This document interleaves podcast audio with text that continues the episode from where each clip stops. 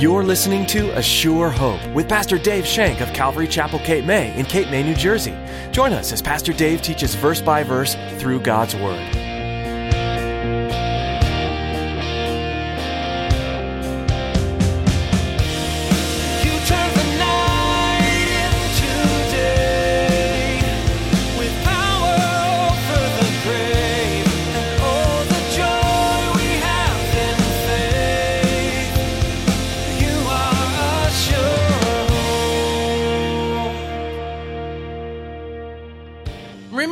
That crossing over the Jordan now does not illustrate passing into another life. It doesn't illustrate death, but it illustrates the passing of a Christian from basically one level to another, of going into that abundant life that Jesus talked about in John 10 10. I've come to give you life and life more abundant.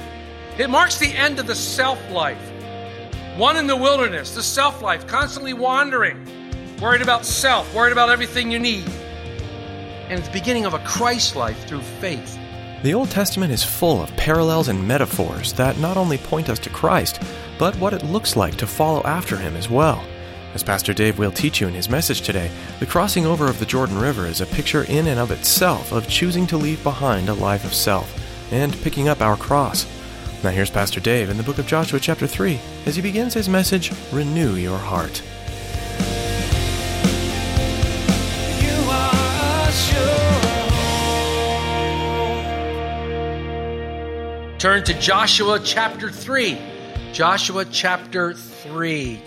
Let's see what the Lord has in store for us as we go through this book.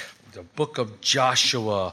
New beginnings, time of newness, a time of victory. So let's read the 17 verses of Joshua 3. Joshua 3. Verse 1. Then Joshua rose early in the morning, and they set out from the acacia grove and came to the Jordan, he and all the children of Israel, and lodged there before they crossed over. So it was after three days that the officers went through the camp, and they commanded the people, saying, When you see the ark of the covenant of the Lord your God, and the priests and the Levites bearing it, then you shall set out from your place and go after it. Yet there shall be a space between you and it, about 2,000 cubits by measure. Do not come near it, that you may know the way which you must go, for you have not passed this way before. And Joshua said to the people, Sanctify yourselves, for tomorrow the Lord will do wonders among you.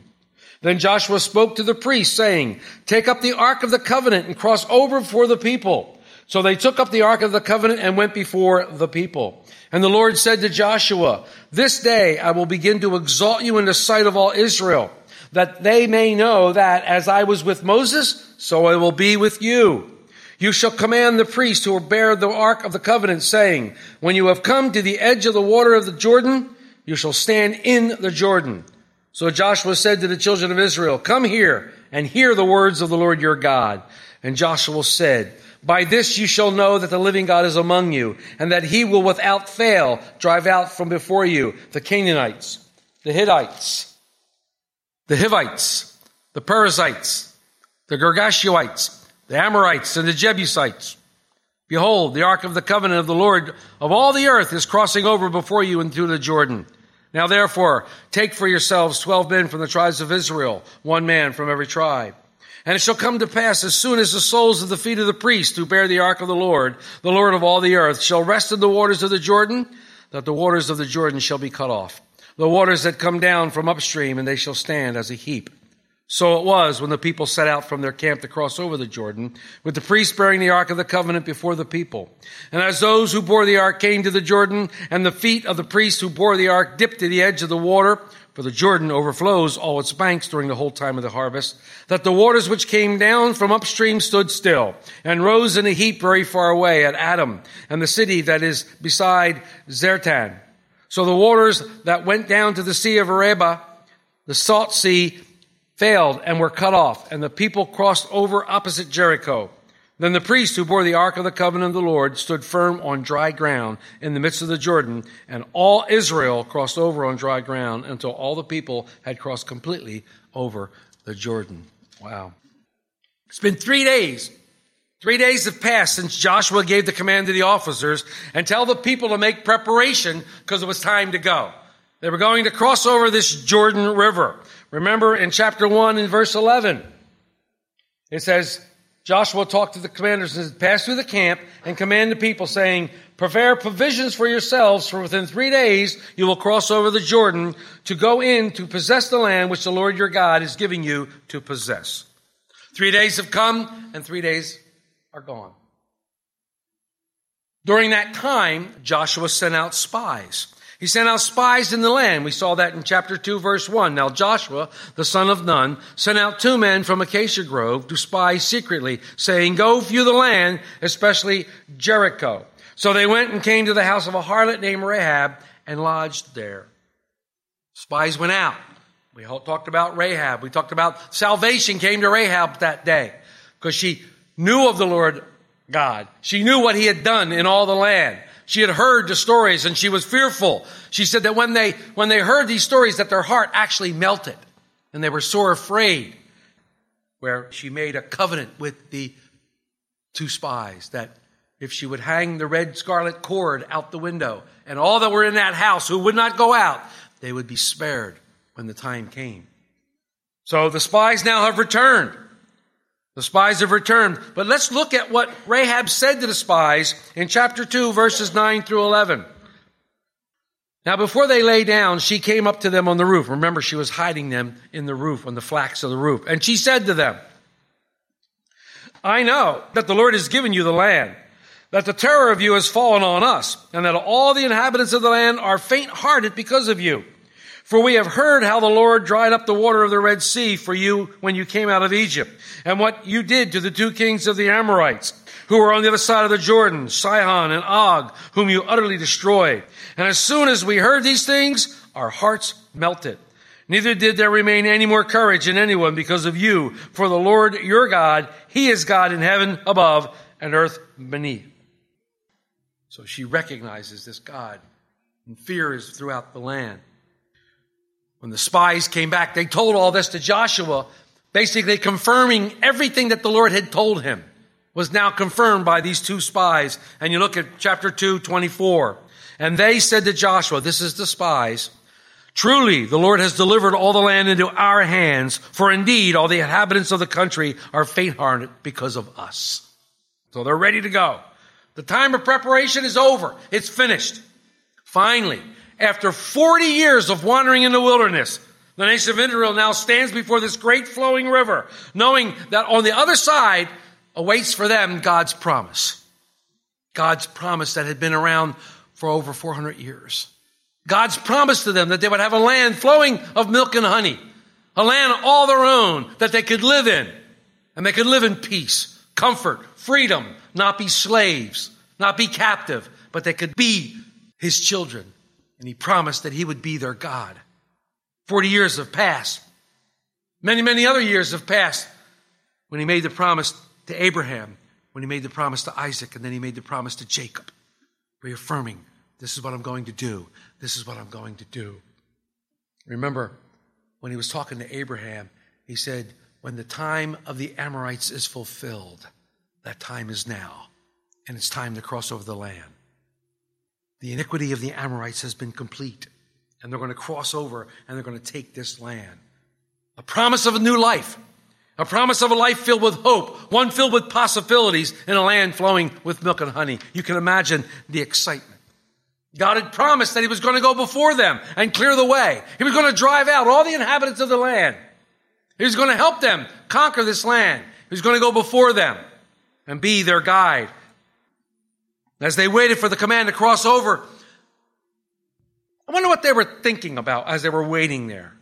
I mean, only two of them were alive when the Red Sea parted. Only two were alive, Caleb and Joshua. The scripture says all the other ones died in the wilderness. Every one of them died because of unbelief. So they, they had heard the stories. They heard the stories that God had parted the Red Sea. They know that the, the people in Jericho and the entire land were afraid because they knew what God had done. But I'm sure there was an excitement going on. I'm sure they were very excited to get going. They were probably chomping at the bit. Let's go. We want to go. This is exciting. But I think they were hesitant too. They were unsure. So many questions, so few answers. It must have been scary for them. I don't know about you. How, how many of you have ever moved from one house to another? Well, probably everybody, right? How many have ever moved from one city to another? How many of you ever moved from one state to another? Scary. But yet there's an excitement, the wonder of, wow, new possibilities, new things, new life, new friends, new places to go, new things happening in your life. There's an excitement there. But I'm sure as they looked at that river that was now very, very wide, flowing very, very fast because it was harvest time, the river was overflowing its bank. I'm sure that they looked there, that they scratched their head. Wait a minute. If that's the promised land over there and we're over here, how are we going to get from here to there? It was pretty easy for the two spies to get through because there was just two of them. But they look around and behind them, there's over, what, two to five million people. They're all going to have to get across. Some of them had to be wondering, how's we going to do that? How's that going to happen?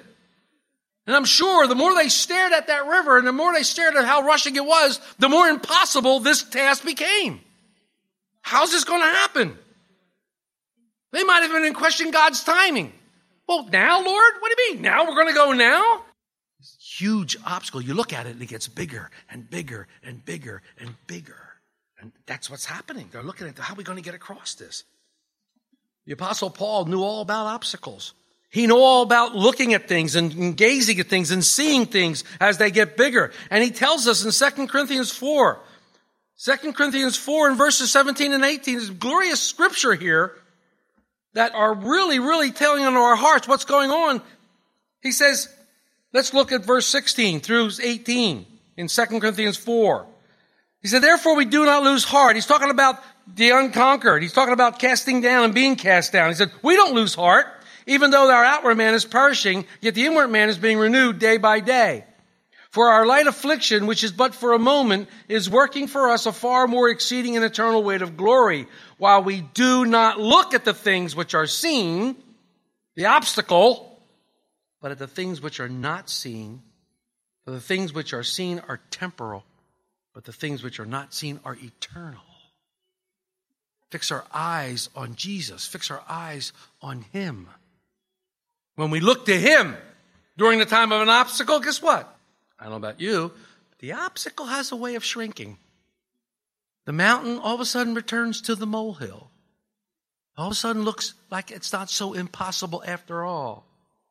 Remember, we said that crossing over the Jordan now does not illustrate passing into another life. It doesn't illustrate death. But it illustrates the passing of a Christian from basically one level to another, of going into that abundant life that Jesus talked about in John 10 10. I've come to give you life and life more abundant.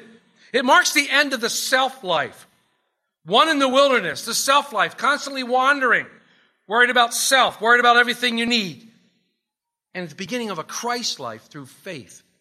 A Christ life of faith through obedience. It marks the end of striving, and it marks the beginning of the rest and trusting in God and God alone. And that's where God wants us today. That's where God wants you all. He wants you to come across. He wants you to come into that abundant life and he wants to trust in him completely. Come trust, trust in him completely for everything that we have. I mean, this goes right along with what we've been studying in the book of Romans, where we were even just last week in Romans 8. He says, we're more than conquerors in Christ. We are more than conquerors in him. See, that's the abundant life, being a more than a conqueror, because Christ has done it all when you want to cross into this life, when you're going to have that abundant life, there are usually mountains of impossibilities and there's obstacles in our way. But it's very important for each of us and every one of us to develop that relationship with God, a relationship by faith. We must believe that there's nothing impossible for God. Many of you say that all the time. There's nothing impossible for God, but do you believe it? Do you really believe it? The obstacles in our lives should become faith builders I think obstacles in our lives should become actually helping our faith, building our faith. Why? Because when we approach them and we see God's faithfulness in the middle of the obstacle, that should build our faith. That should make us more faithful. More realizing that God is going to do the work He promised to do. God is faithful to complete the work in you and me and in everybody that we know. God is faithful. He's always faithful in the midst of obstacles, and we should be encouraged to move forward, to grow and not give up, not faint, not to be weary, because we really truly know who God is. And I believe this is the reason why the Lord told Joshua in Joshua 1, verse 8. He says, This book of the law shall not depart from your mouth, and you shall meditate in it day and night, and you may observe to do according to all that is written in it. For then you will make your way prosperous, and then you will have good success. He was telling them, Joshua, stay in my word. Stay in my word. Paul tells us another way. Paul tells us importantly, you want to have great faith? Paul says faith comes by hearing and hearing the word of God in Romans 10 17. I think this is why God said, Joshua, stay in my word, read my word, get to know. Why? Why? What would that do? What does reading God's word do? Well, for one thing, it tells us about God. And we realize who He is. And we become closer and closer to Him because in Him, in the Word of God, who's revealed? God. He's revealed to us, and, and, and, all the things about him are revealed. His character, his love, everything we know about him is revealed in his word. So if you're a person of his word and you're growing in his word, naturally your relationship with God is going to do what? Get tighter and tighter. You're going to know him better. And when you know him better, you can trust him better. You can trust him better. Lord wants to speak to us today through his word. The majority of the way he speaks to us. I've told you before, I've never had that audible voice, David. Never happened.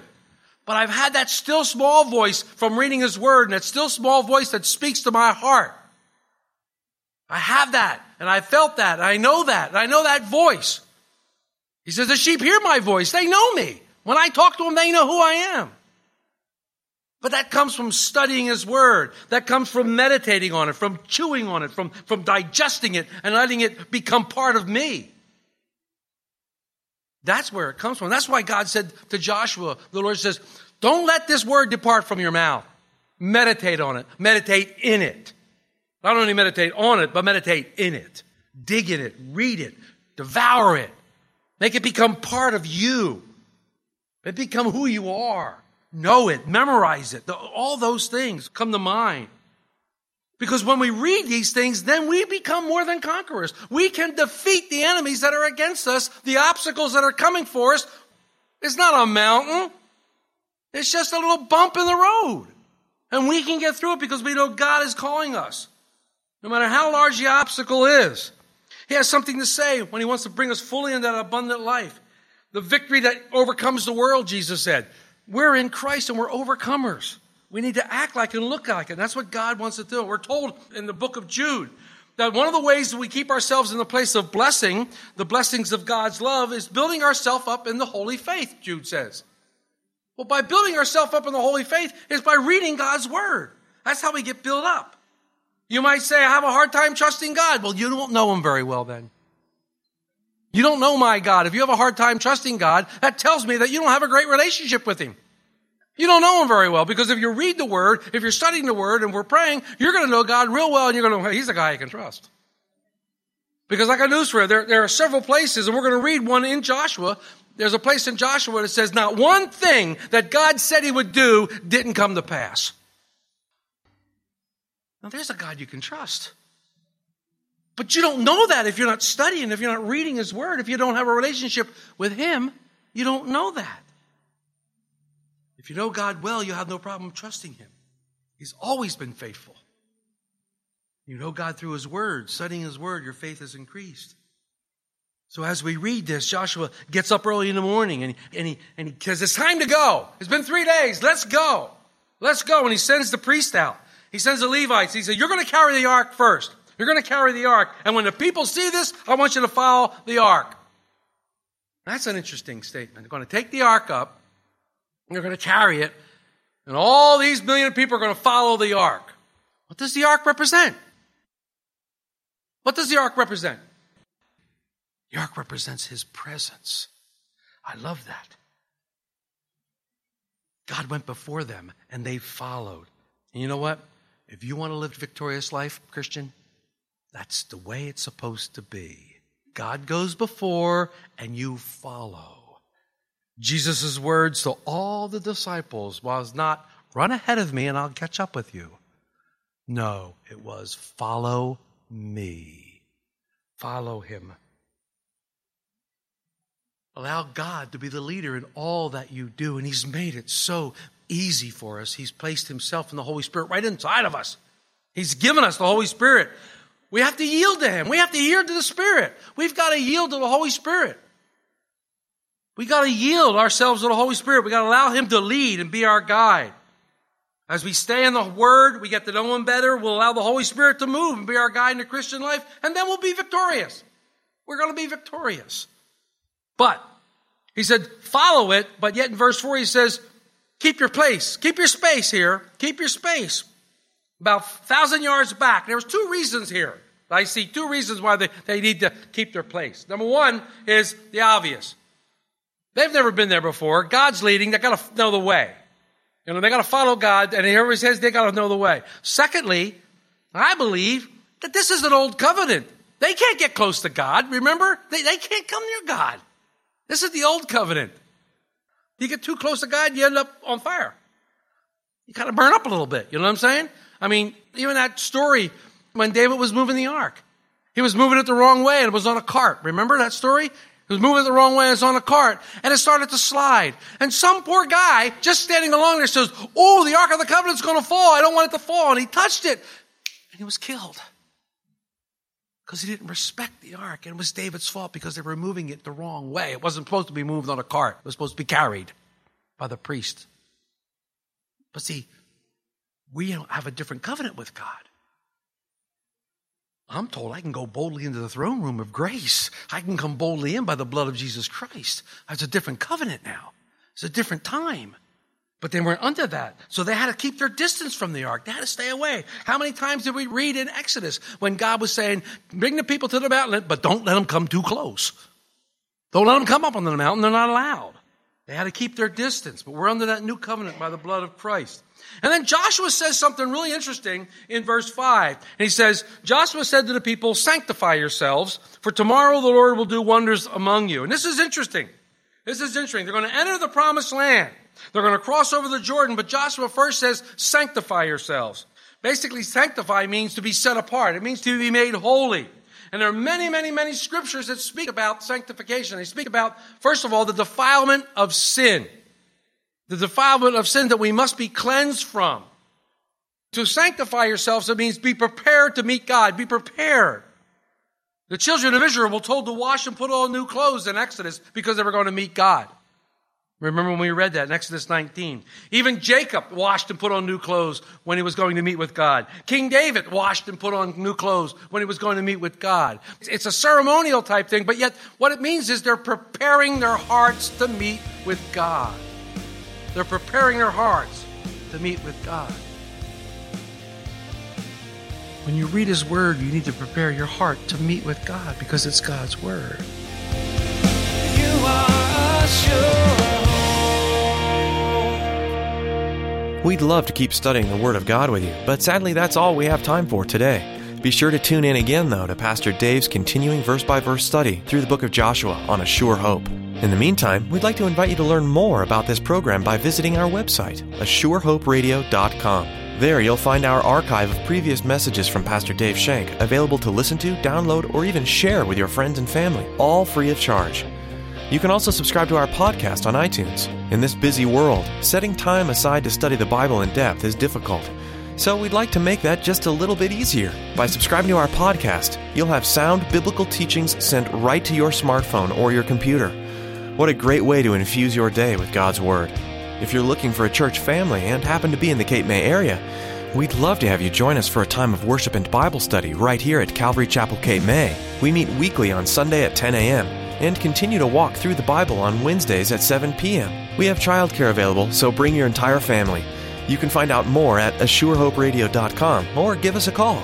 Our number is 609 884 5821. That's 609 884 5821.